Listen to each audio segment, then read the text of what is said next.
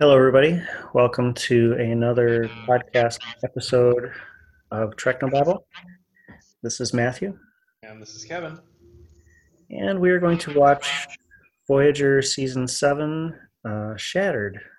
Uh, I have mostly good memories of this show. It kind of feels like the anomaly of the week with interesting hijinks ensuing, sort of Braga type episode, uh, if, if you know what I mean. Yeah, I remember I remember enjoying the episode. I do remember a faint sense of we've been here before between let me think. Uh, relativity, theory, and what was that one from like season one or two where Voyager splits in two? Twisted, I believe it was. No, no, no. Twi- Twisted was the one with the boring alien that just made a maze of the ship. This is the one where like one Janeway had to like blow up her ship to save the other one. Oh well, I don't think that was season one, but uh, It was like season one or two. I, I'm, I'm blanking on the name, and it was like Split or Discord or something. I can't remember that, but it, it was another one of those. There's there's many Voyagers in one place type stories. So it, it this isn't as bad as other instances of we've been here before, but it did kind of I don't know. It, it, it kind of raised the radar for me that um, Well- elements of this episode have appeared elsewhere. I think that um, we have before given things a pass if there there's seeming repetition of uh, ideas or concepts. I mean, there's only so many concepts to go around, right? Um, you can redo an idea if you do something interesting with the characters, and I, I do think this episode. Uh, I mean, we should probably just start it, but you know, there there are interesting things that occur that make the episode worth watching. Uh, even if I agree, it feels a bit, it, like I said, it feels like an anomaly of the week episode. And I'm always up for an anomaly of the week, even if it's vaguely reminiscent of a previous anomaly of the week. You just have to do something else uh, to to make it worth my while. So I have my optical media ready to go. I assume you have your streaming ready to go. Yep. And we will press play together in three, two, one, press play.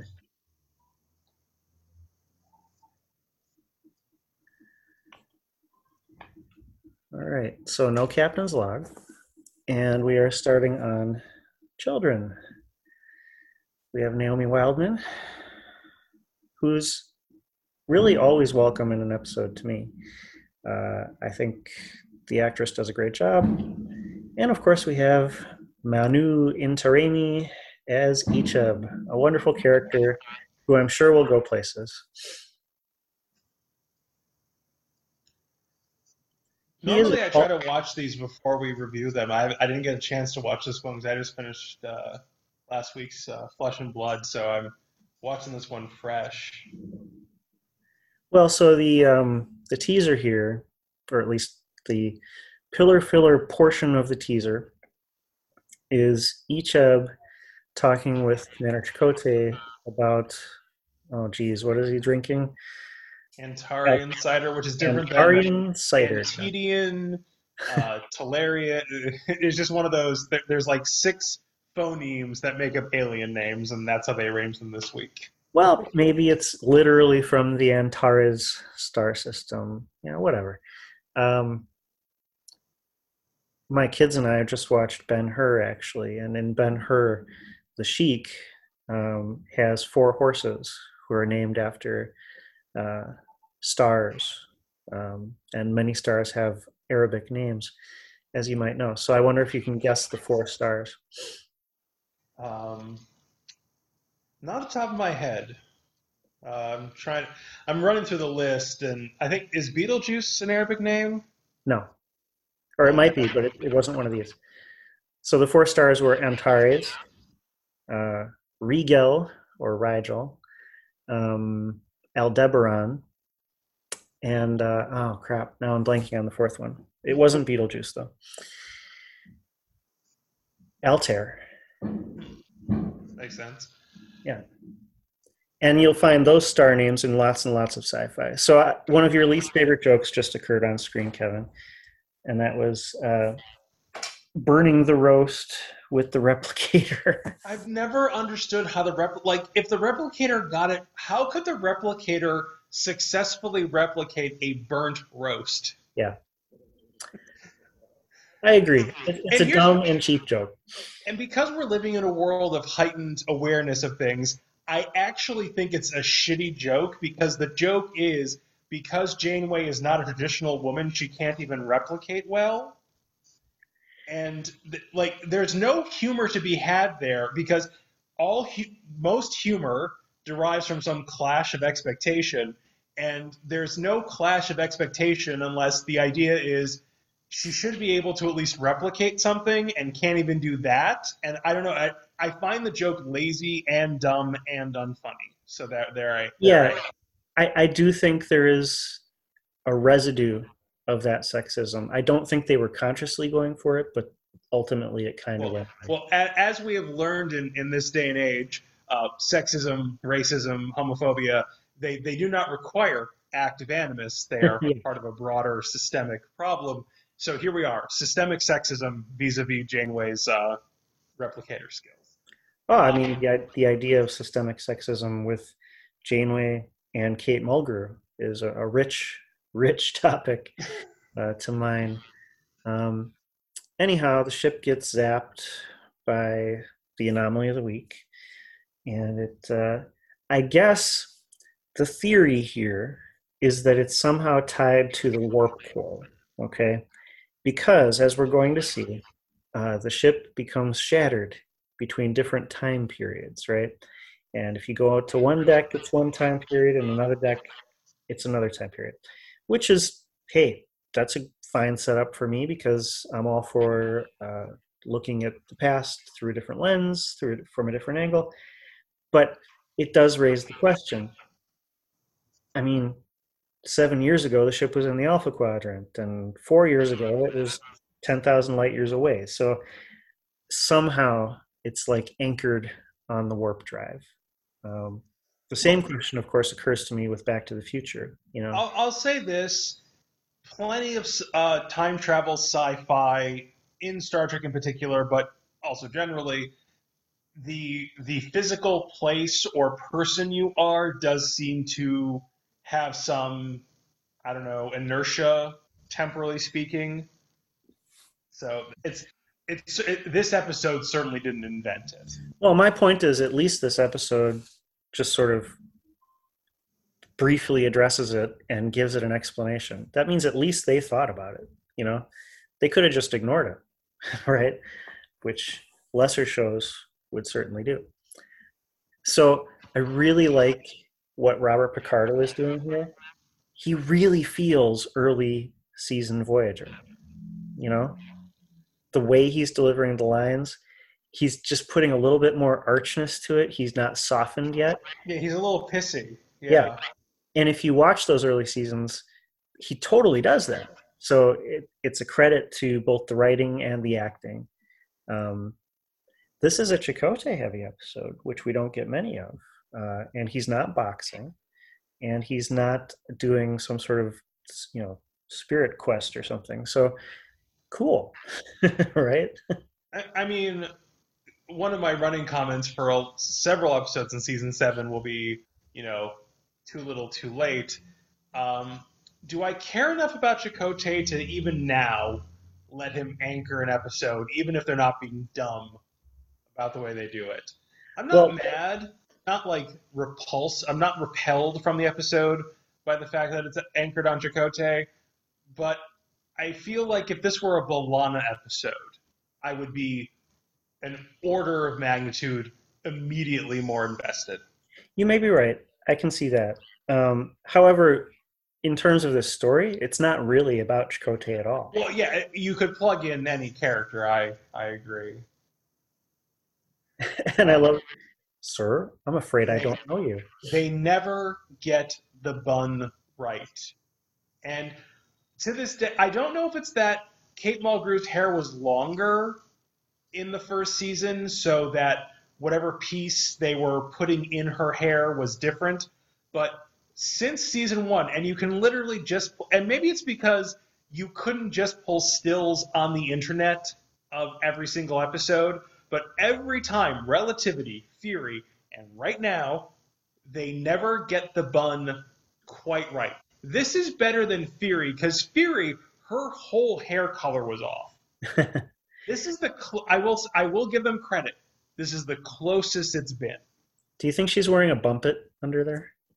It's at least some kind of like fall or piece. Like it, it if there is a additional piece under the additional hair, I wouldn't be surprised. But she is definitely wearing extra stuff.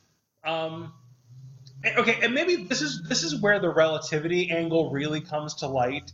It's that we interact with season one Janeway, who doesn't trust them because in relativity was seven, and here it's Chakotay, where season one Janeway doesn't trust this character. So it's Yeah. like note for note the same dynamic, and maybe that's what's kind of pulling me in a way that is like, oh, we've we've literally done this before. Well, there's a different angle on this story, though. Really, the story is about Janeway. And this episode gives Janeway information about the future. And she asks the reasonable question whether she should stop this future from Mm. occurring. You know, and so the, the theme of the episode is uh, that valuable things have happened despite her being stranded in the Delta Quadrant.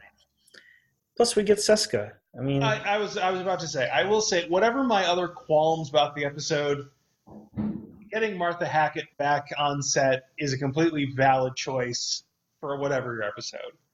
Um, I'm not thrilled to see the Kazon again per se, but Seska herself is a joy. hey, at least we didn't get fucking Maj Culluh or something. I, I, to this day, I wish they had killed Culluh and kept Seska alive as a prisoner. Like whatever they, and they did it a little bit with Suder, and eventually, kind you know, killed him off too. But I really think Seska just in the brig for seven years, giving snide commentary on Janeway's tactical choices Yeah. would have been delightful. Well, and really, they should have kept the whole Seska Chakotay child angle too. Uh, I can understand why you don't want to write for it, um, but Maybe, yeah. it's it's fascinating stuff. Uh, in terms of his feelings, it would have made him a more interesting character. Well, I mean, if nothing else, they would have had to have breached a singular rule that Voyager had different than DS9, which is about serialized storytelling. Uh, here in the quarantine, I've been watching about three episodes a week on Netflix Watch Party with some friends. We've been going through, uh, a couple of them have not watched Deep Space Nine, so we've been going through like uh, two or three episodes a week. And we just got to the end of season two, and it's delightful to watch Deep Space Nine through them. Like there were literally people who didn't know what happened to the Odyssey, and and listening to them watch what happened made my week.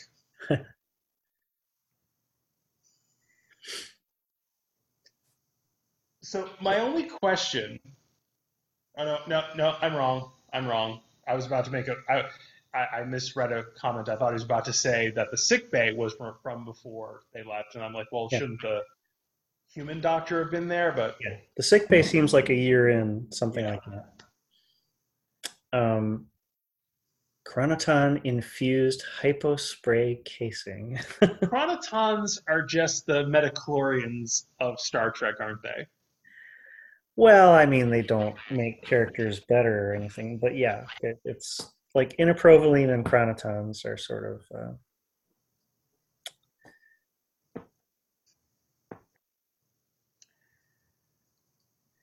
I mean, I, I will say in this episode's favor, there's a. I'm happy that each location seems to have a consistent timeline. I think it would have been very easy to give themselves the permission that any place could be any when they wanted. So I'm happy that they appear to have anchored themselves in that way. Um, I'm a little. I know what's about to happen here, and I'm a little annoyed that Janeway lets herself get close enough to Chakotay to take her hostage because that feels like a stupid plot decision. Um, Well, you'd think that all these security guys would just stun both of them. yeah, Yeah. It's, it's it's better than a taser. I, I yeah, just um. I, and again, I will say up close, this is definitely the best wig uh, for for Janeway. They've they've gotten much closer. They they must have gotten the letter that twelve year old Kevin wrote about the wig from Fury because I was I clocked that immediately. and Um, so I'm, I'm looking at Kate Mulgrew and Robert Beltran, and you know, it's like they could not do scenes with young Tom Paris because he's probably changed the most in terms of appearance. He's put well, on that that hairline has know, the hairline, but also 20 or 30 pounds. Well, that, that wasn't so bad. It was it was it was pretty bad, pretty bad. um, I mean, don't get me wrong. This is not the first nor the last time we will clock Starfleet security for being terrible at their job. At least the security officer was facing them as opposed to facing away from them.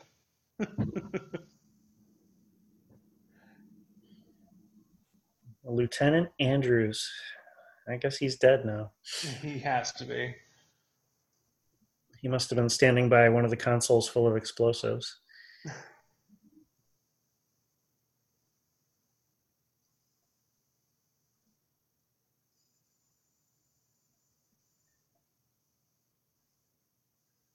So now that she's inoculated, she can go anywhere on the ship she wants. That's right. I will say this is a good performance from Beltran because it is anchored in his relationship to Janeway. Yeah. I I mean he's he's very checked out by this point. I don't think anyone, Beltran included, would dispute that point. Um, Well, when he gets an episode, he, you know, he puts his all into it. It's when he's doing the sort of, you know, yes, ma'am, you know, that kind of stuff. He, he doesn't. He's just collecting a paycheck, you know. It's like like this line delivery, I I believe he cares. yeah, I mean, uh, maybe I'm just being harsh, but I think even on his best day, Beltran was not the best at technobabble. Janeway, master at technobabble. Yeah. no questions asked. Um,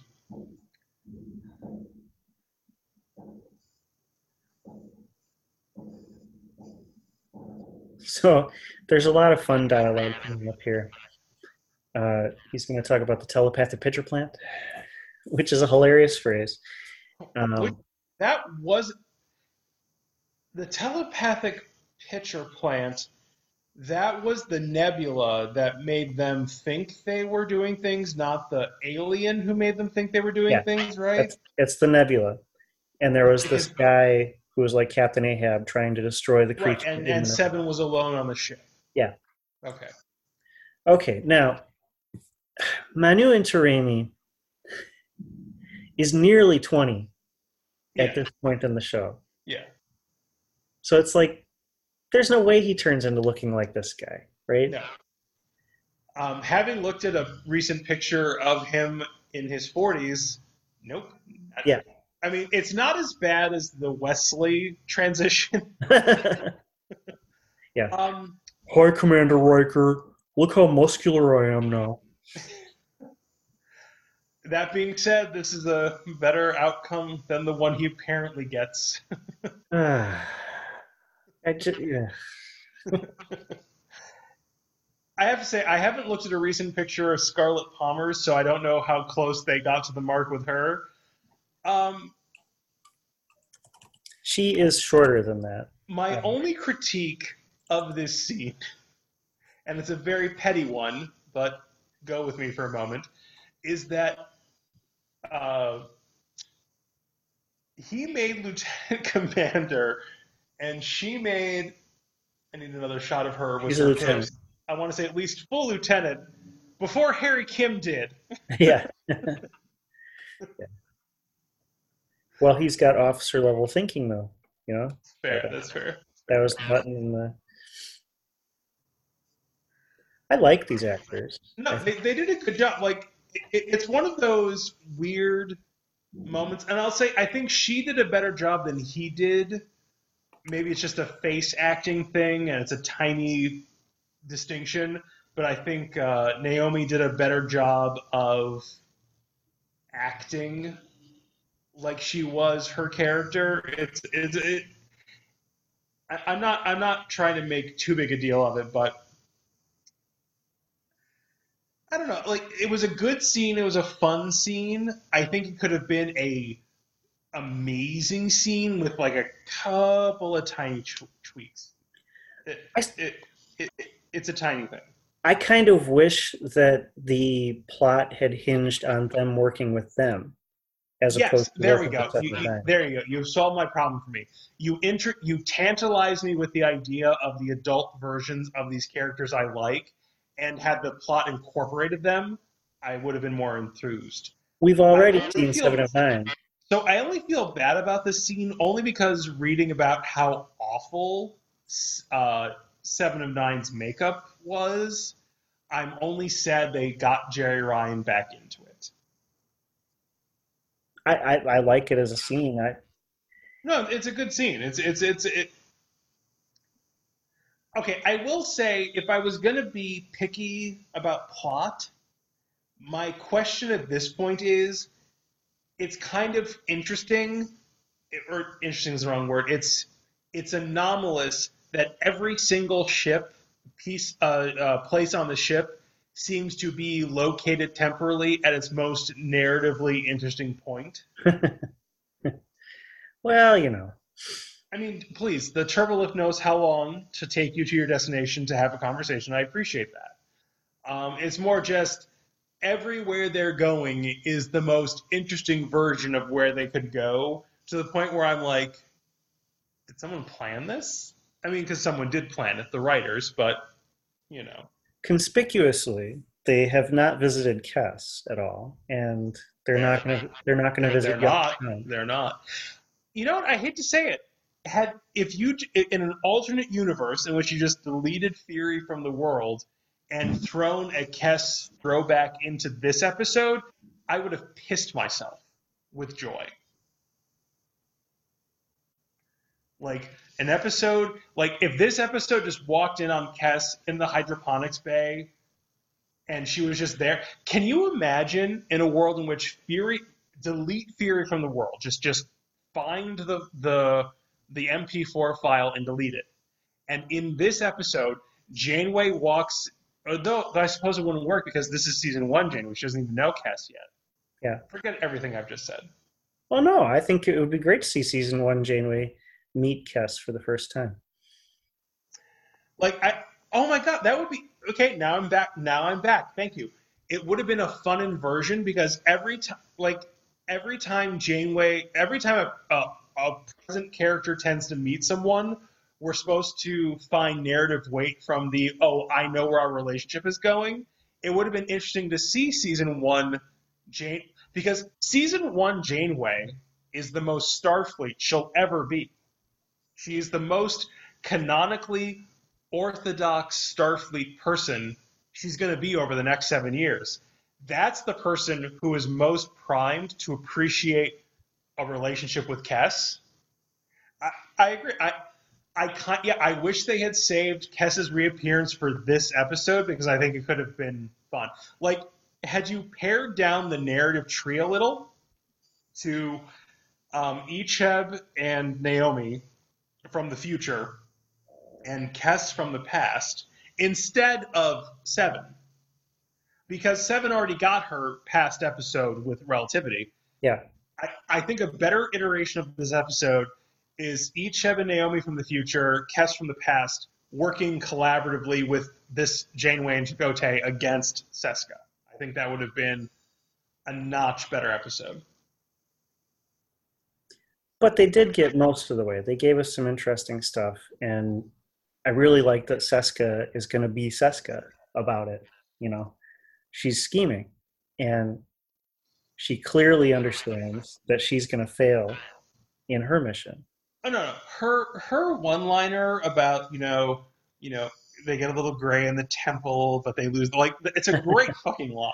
It's a great. It's a it's a good piece of writing, and it is delivered skillfully by Martha Hackett. So I'm not I'm not complaining on that front. Though I I, I think this hypothetical alternate episode we're describing would make it the emotionally better episode because right now it's a fun sci-fi romp.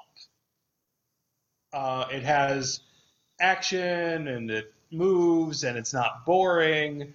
I think anchoring it toward future versions of the people we care about and watching like like with the Kes Naomi Icheb thing we're talking about, I think that would have made the episode emotionally resonant as opposed to just actiony resonant. You know what I mean? Hey, they're giving us the macro virus. You know who they should have brought back? Since they can't show us young Tom, they should show us Lizard Tom from Threshold. That six and a half seasons. You get a narrow list of people you can bring back. And Lizard Tom is where you're spending your time. Yeah, you know, he just lost his tongue, so he's like, and he's trying to get to the shuttle bay. Just for like two seconds. Hey, they gave us Captain Proton, and this is mad, amazing. I'm never mad when they go to Captain Proton, but it is clear they're really in love with how easy it is to film in black and white. Yeah. well, and they don't just go to Captain Proton here. They're going to give us Arachnia. Arachnia.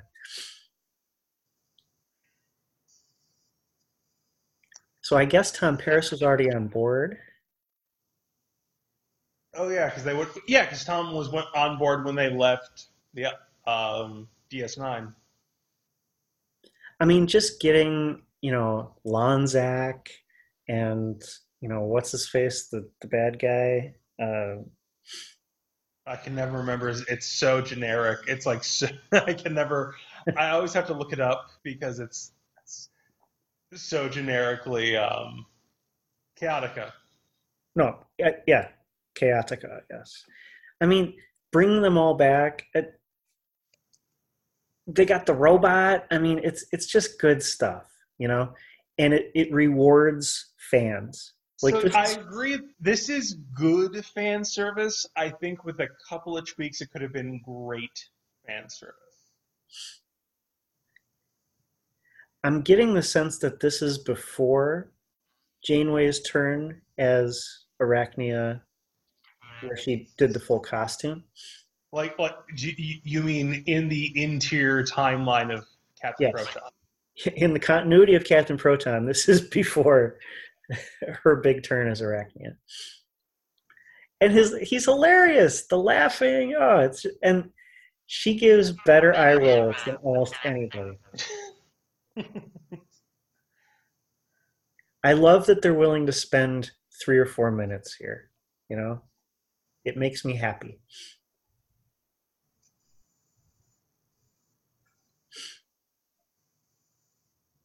I'm not the one he's in love with. I mean, her. No, he called her Arachnia.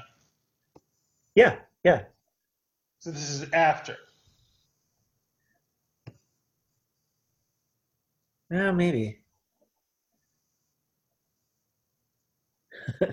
Some very serious eyebrows. I've been. I mean, I'm in the middle of a season of RuPaul's Drag Race, and those are still the most painted on eyebrows I've ever seen. Um, Her acting here is hilarious.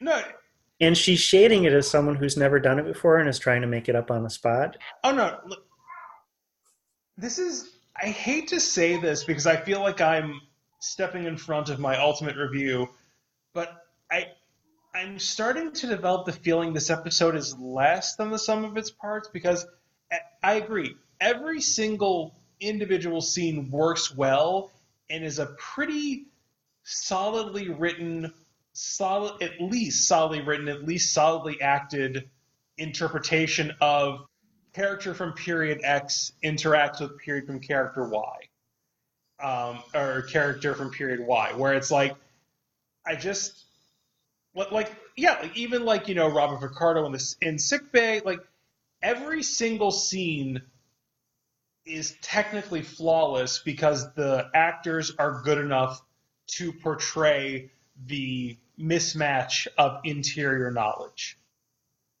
I haven't shaken the feeling yet here at minute where are we? Uh, 27 of 43 that it still isn't quite going to shake out to a narratively satisfying whole. That's where I am. Okay. I, like I said, the theme is going to be some of the uh, interactions between Janeway and Chakotay. Um, so maybe it would have elevated the episode if she had done sort of the thing she did in Endgame, where she sort of says, "Screw it, I'm not going to respect the temporal prime directive, and I'm going to try to stop this." You know, would that have created more narrative tension for you? Okay, maybe this is where the episode goes a little off the rails for me because I'm trying to figure out when were the Maquis on board long enough yeah. before they became part of the crew. I, I don't understand where and when this is supposed to be. I agree with that. Yeah, that's that's a lot. There was the brief period where the Maquis took over the ship again, but that doesn't seem to be this. This seems to be happening soon after the caretaker is destroyed.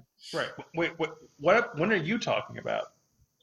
Uh, I recall some episode in which the Maquis took over the ship and got back into their old clothes again. They were like under mind control or something. Oh no, that was that was like two weeks ago for repression. Well, there you go. but that was like literally two weeks ago, not six years ago. Yeah. Um, yeah.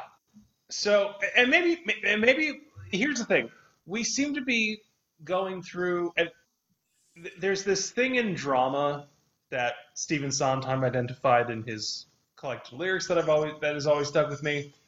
When you get to a point where, like, when you tell the audience, "I'm going to go through a list," you kind of make the audience dread having to sit through finishing the list, unless you do something really amazing. So by the time you get to B'Elanna, at literally episode one and a half, you've told the audience we are consciously going to meet every above title character. And that, again, it, it's one of those things that kind of reinforces the the macro level narrative inertness of the episode. Like every individual scene works. Every actor is giving it their all. Every interaction is appropriate. No one is act for, for where you've placed every character no one is acting out of character for any individual interaction. The problem is by the time you get to B'Elanna and Tom and Neelix, I'm at this point of, oh, we literally is anyone left? Tuvok, Harry, the dog, like, like every single if if every single character is going to get a temporally displaced interaction, I'm now sitting there narratively waiting for them to be done rather than having an in story reason for them to occur. No, I get, I get what you're saying. There, there is a bit of a lack of overall macro level plot stakes. You know, like we know they've got to fix the shattered state of the ship, but if they do, things will just go back to the way they were, right? Yeah. And so this scene feels kind of cheap. Yeah. I, I mean, we've we've clocked many a Star Trek iteration, most in the last 10 years for giving us a death scene that means nothing. Oh, well, now let's not compare apples to oranges here. This death scene, we know it's going to be reversed, but we also know a lot about the characters, consistent character traits, their hopes, their dreams, their fears, you know, their relationships with each other. So it can still be affecting that Janeway is deeply, deeply disturbed by Tuvok's death because she's already been friends with him for years. You know. I mean, to be fair, if I watched you die, even if I knew your death would be immediately undone, it would still be traumatizing. Yeah. So I don't I don't want to uh, tar with too broad a brush here and say this is like discovery level cheap death, like Airiam, like Airiam is a cheap death, you know. Like I strain to remember her name as a character, and yet we watched like 15 minutes of her tearful farewell, her funeral. It's just like I don't care about this person. So, you know, like we watched Janeway die, right, and Coda, and then we watched her funeral, and we know she's coming back, but it's worthwhile. So this is the most important scene in the episode as far as the theme goes. And, um, and, and okay, so having watched the episode to this point, I I think had they trimmed the seven of nine and B'Elanna encounters, which only exist to pay off the the end game we're getting to, where all of these characters walk into engineering with their phasers. Had they trimmed the less narratively interesting scenes, I think they could have dug in deeper to make this a more resonant moment. It's not bad. It's not not good. It's just not as good as it could have been. I, maybe had they stuck. Here's the thing. I think what would have worked in lieu of the scene with B'Elanna in the transporter room or even Seven in the cargo bay is a scene for Janeway where they did good. Um, something to like give her something to color her experience that would make Ch- Chakotay's argument resonate. Because all she's walked into is a series of things that suggest Voyager should stay the entire fuck home. Yeah. In, in a lot of ways, she and Chakotay aren't doing much. They're just sort of taking a tour, you know? Or maybe have they even um, dispensed with the B'Elanna scene for a later season seven scene. Like some comparison of Borgified seven versus season six, season seven, seven. That might have been enough but it, it just it I said this last week about um, flesh and blood, and I think it holds here. I I kind of miss, in a very ongoing way, Ron Moore's writing because Brannon Braga is great at the macro science fictiony what if if then storytelling. I feel Ron Moore can really then take that idea and stitch it together into a personal or political drama that has real stakes for the lived lives of the characters. I agree. And that's like like Ron Moore Ron Moore did such good things with the Klingons because he gave all of the Klingon story such personal consequence. And I feel like he, even if it weren't even like a co-writer, just just to be like, "Hey, I had this idea. What do you think?" I think he could have shaped this to a little more taut character resonance. Just to be clear, though, this is not a Braga episode. this is a Michael Taylor episode, uh, and Michael Sussman uh, th- this isn't a Brannon Braga episode. I am. I take back everything I said, but I'm actually shocked. Um, so uh, Michael Taylor has done um, Bride of Chaotica with Bryan Fuller, Think Tank, The Disease, Someone to Watch Over Me, uh, Relativity, um, Warhead, Alice, Fury, uh, Workforce, Part 2, Teleport. I, I will say it's kind of funny that I clocked the episode for being too similar to Fury and Relativity. Um, yeah. it- it's just something, especially like I said, I've been rewatching Deep Space Nine with friend with a group of friends, half of whom have and half of whom have not watched it. Uh, and the synthesis from watching those first two seasons is I do miss Ron Moore's ability to portray a science fiction story through personal character interactions. And I feel that is slightly what's missing here. And, and even to a certain extent, given that none of the characters now remember any of these interactions, it's quite clear that even in the interior of one of these alt timelines that they exist deeper into the episode or deeper into the timeline i should say it, it does kind of rob the episode of a little bit of stakes. That there's never a real sense that anything Chakotay does toward the past timeline people will manifest in the prime timeline for lack of a better expression and maybe that's what maybe that's what's robbing me of a real consequence for this story is because I already know from jump nothing that happens here will change the main story. We're only ever going to get to the status quo. Yeah. I'm kind of surprised that in 20 years or whatever, they haven't changed Starfleet uniforms at all. Well, to be fair, they didn't adopt the new uniforms when Starfleet did change the uniforms. That's true.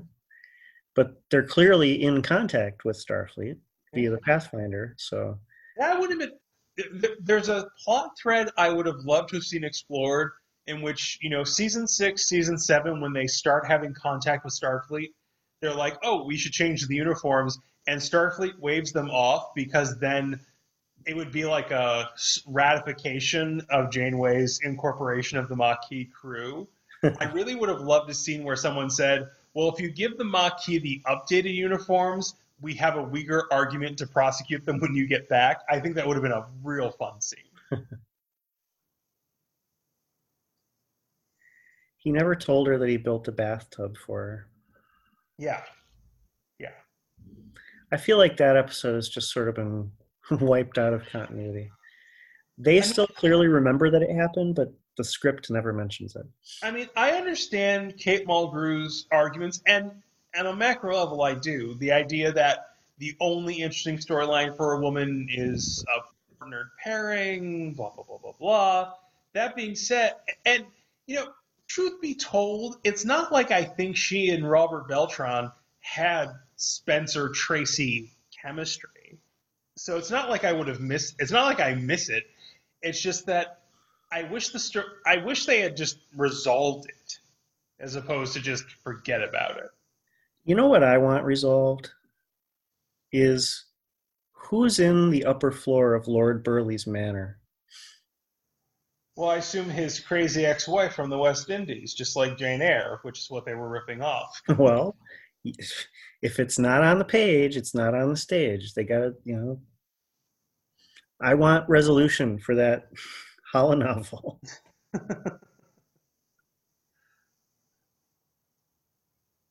and I want Janeway to do it with Lord Burleigh, which plays into your point about the limited roles we give female characters. Um, which is why I liked Fairhaven so much.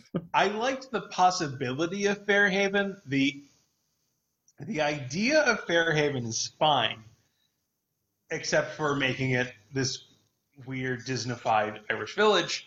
Um, the as applied, excruciatingly bad.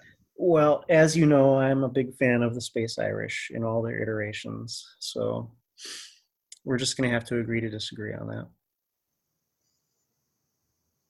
Uh, this is a, this is an audio medium, so you can't see me rolling my eyes like Janeway during the Captain Proton See, Oh, ta ta ta ta. Captain Picard, would you like to marry me, daughter?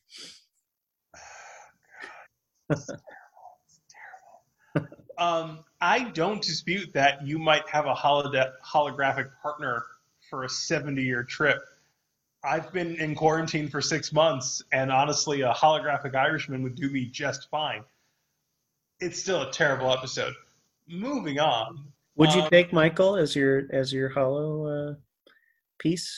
Well, uh, I mean, my my the data set would indicate that I would not object to you know a nice Irish daddy, but that's neither here nor there. um, back to this episode.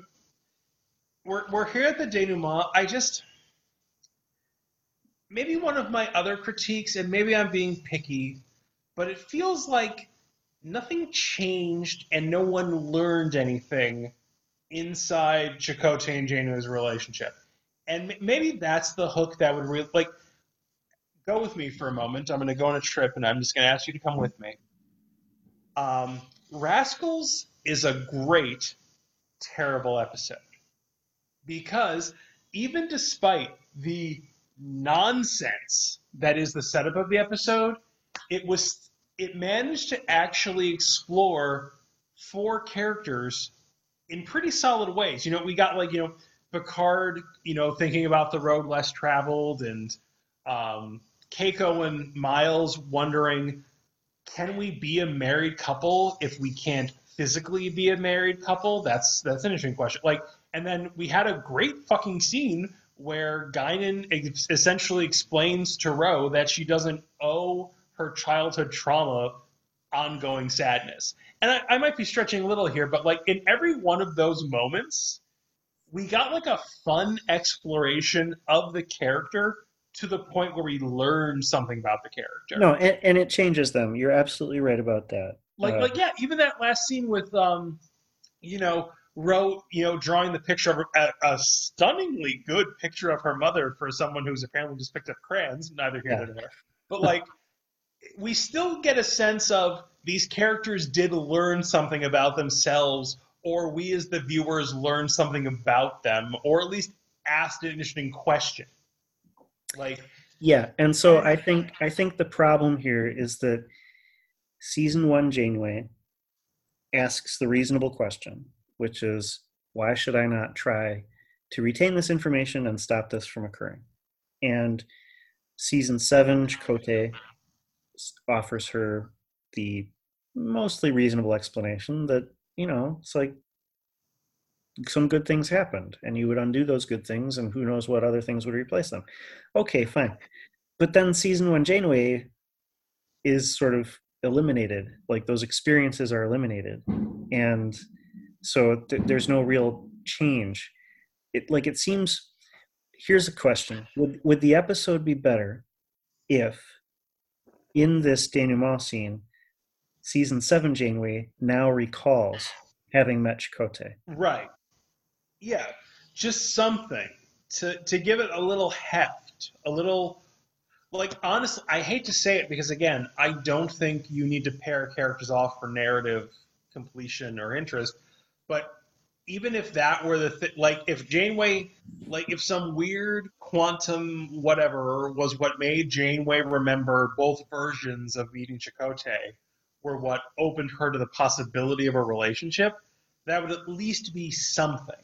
Well, I'm not even saying like a romantic relationship. I'm just saying, you know, like maybe she says, you know what, you were right. This was worth it. You know, yeah, some- just some- just just something because this is and, and this has been a complaint you you you can level at uh, Voyager writ large is that the reset button always gets set. Like for all of the absurdity of Rascals, those characters exited that experience with a thing they took with them. Even, even if it were just Picard wistfully touching his bald head. like there was still a there was still a moment of this was an experience that happened to me that will now be part of and inform later versions of me. And, and I think Well, you know what the best example of that in TNG is? There's a correct answer to this question. What's the best example of a strange anomalous occurrence that changes a character and impacts them in future episodes? Yesterday's Enterprise? No, no. Come on, man. Do do do do. No, what, do you got? You're you're gonna you wanted to tell me, and I'm going to let you. Do do do do do do do do do do do. Oh, Inner Light. yeah. That's also not the melody from Inner Light, but we'll we'll discuss your your. Oh no, that is the melody from Inner Light. That's what he plays on the Ressikan flute. I know it by heart. Anyhow, that's tempo was terrible. I'm just putting that out. well, sure. My my mouth is not a Ressikan flute. Anyhow, that's an amazing episode and an amazing sort of ripple effect through the future character, which of, of course was then subsequently ignored during generations and the TNG movies, but that's another barrel of fish. Um, so yeah, like maybe season seven is a little late to start something like that, but like maybe if Chakotay had given her some sort of memento or something to to show her that she shouldn't change the future, and then she kept it in a box in her quarters. It, I'm just spitballing here. You know, it's like I understand that raises questions of like, so she knew, like it's like FDR knew about Pearl Harbor or something. You know, yeah, I don't.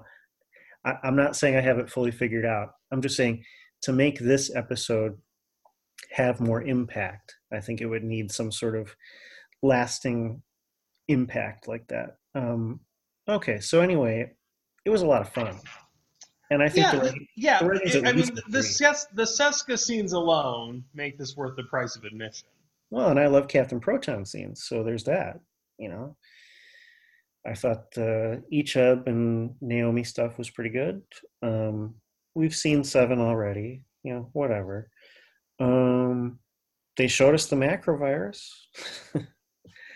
uh, I think the Tuvok scene was a little far. They didn't need to go there, um, and that was apparently erased. So, eh. Uh, we didn't get to see Kes. Um, on the balance, I, it's probably at least a three as far as writing goes. As far as acting goes, I think everybody brought their A game. Yeah. Uh, even even Garrett Wang, who does not always get singled out for praise among us, uh, he totally has that sort of season one Harry Kim vibe to him. I mean, Um, he literally only had to say, "Sir, do I know you?" But I will, I will not yeah, press that point. I'm just saying he it totally felt like season one Harry. Like I believed that he had had never met Chakotay. know? Um, so I think the acting was above average, and I think the production values were above average too. Uh, they did a good job redressing characters, and and it was a bottle show, but things did feel different. Like the number of Starfleet extras on the bridge was excellent. Um, oh, they should have gotten Stadi back. now that would be like a point, an extra point for me, because I love me some Stadi.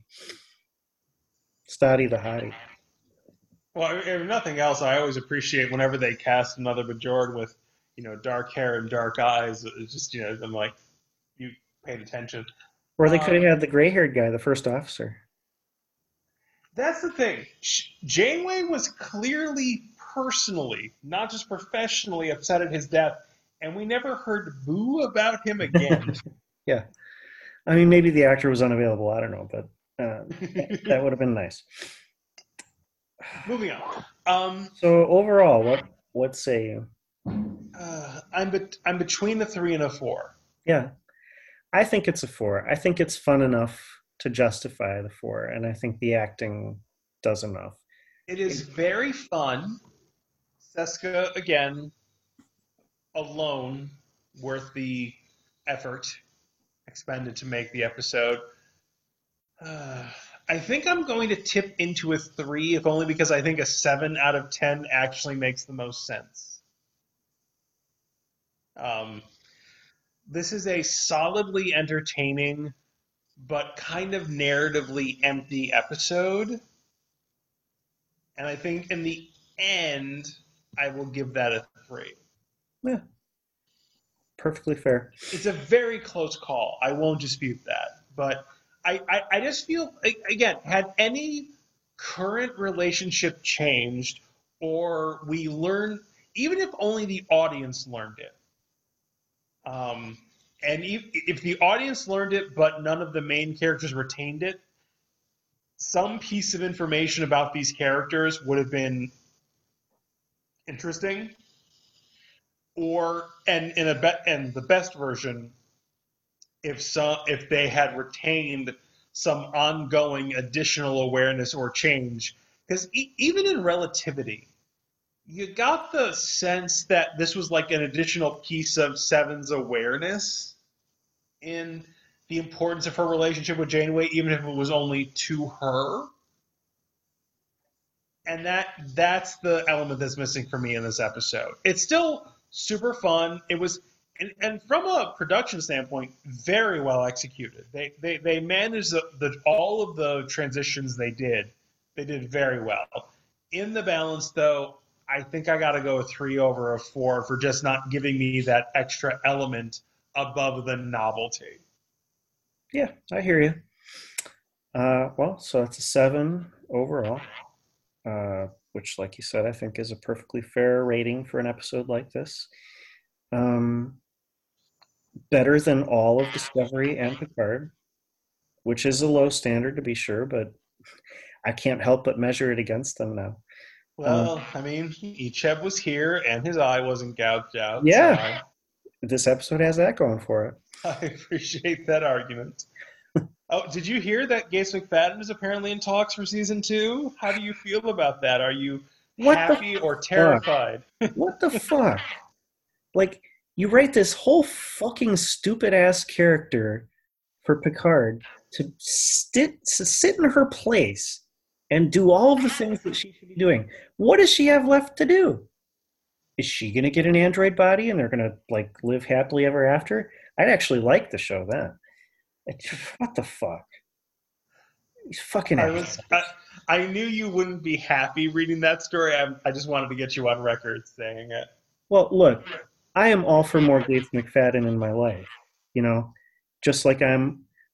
Okay, did I enjoy kind of watching Nepenthe, which everybody holds up as this like, oh, it's it's the pinnacle of modern Star Trek. No, it's not. It's just effective nostalgia, you know, heartstring pulling, right? Because it had nothing to do with the overall plot of the, of the fucking story, you know? And it raised more questions than it answered, and it fridged a character off screen. It was like it was a piece of shit, just like the other nine episodes or twelve episodes of the show. But it had characters that I love, and they were mostly in character the whole way. So that was cool, you know. So that's the best I think we can expect from a Gates McFadden appearance. Like it's going to make no sense. They're not going to give her a fulfilling, reasonable character story following the TNG movies. And then she's going to disappear and have nothing to do with the overall plot. And so, what was the fucking point? You know, we're still going to have to watch these fucking murderers and thieves and awful people that we don't care about. And instead of Riker and Troi and Crusher and Worf and Geordi and all. You know, it's like, what is the point of this show? I mean, even if I, I mean, I understand. I'll say I understand narratively why you don't want us to just be let's get the band back together. But having watched, you know, Troi and Riker, I'm like, oh, let's just get the band back together. Like yeah. I would watch that. Well, that, that's what I'm saying. It's like either just have a fucking reunion show. I mean, would you be interested, Kevin, in a Star Trek TNG movie starring the main cast, getting the band back together? You know, like I watched six of those movies for TOS, and I watched four of those movies for TNG, and they were varying levels of quality, but I was all in because I was invested in the characters, you know? why do it halfway? Yeah, I would watch like a six episode mini season of getting the band back together just to make sure they have the narrative space to make that make it all make sense Yeah, and then pay off the story. But yeah, I would I would I would watch them do a get the band back together story. why do it? They didn't even do it halfway, really. Like it was like this is the story of Picard, and we're gonna expect you to care about him for all the reasons of things that occurred in TNG, but we are not gonna give you those things.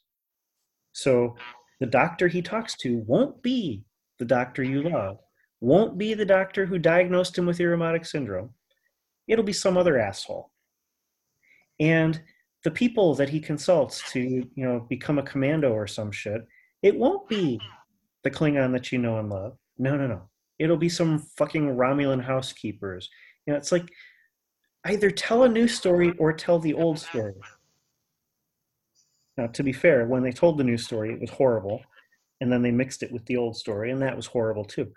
So, uh, I mean, I mean, my only objection is they didn't do enough with what they had. Like, uh, Amirah Vann is an amazing actress who I would love to see as the 21st century version of the Romulan commander. Because, like, in her 15 seconds on screen, I'm like, well, I want to know more. And, like, even, um, what's his face? The, the Romulan guy, the, the, I can't remember, this says a lot, I can't remember his name. I'm like, even like your inbutting, like you managed to land those jokes about like inbutting very well. That's a shocking level of talent because it's a terrible joke on paper and you crushed it. oh, you mean Elnor? Okay. Elnor, thank you. I'm like, yeah, you managed to make all of the individual moments of your character work because you're charming and have amazing cheekbones. It's, it's again, it's one of those you have these amazing actors, just give them better dialogue, slightly better dialogue. Well, Um, okay, I, I just feel as though both sets of characters are done into service when you try to smush them together into such a big dumb plot that has to all be. It's like I'm not getting the Picard I want, but I'm also not getting the Agnes Jurati I want, or the I can't. Who? What are their fucking names again? Uh, the the sis. What's what's his name? Sam Francisco, the the Latin guy. I don't know. And and what's her nuts? Who lives in the in the desert? I have forgotten the character's name. The actress is Michelle Hurd, and she was amazing. Um, Yeah. These are good actors. We're amazing actors. It, it no, I I would just like a little more textures. The fact that I cannot name any of these characters says something. And I don't think it says something about me. you know, like I can name all the characters in what we do in the shadows, you know, because I care about them. I can't name half the characters in Picard anymore. I would honestly let the What We You in the Shadows people take a crack at a season of Next Gen. yeah, hell yeah. I, I'm going to be honest. I'm holding out this weird, tiny bit of hope for the Lower Decks animated series because I think it's the one they've apparently given themselves permission to to do happy Star Trek. So I'm I'm not saying it's going to be good. I'm saying I feel a weird tingle that it might be good because even if it's wacky in a way that an animated show might let you be, it will still fundamentally be better, more nourishing Star Trek because they give themselves permission to fundamentally be happy.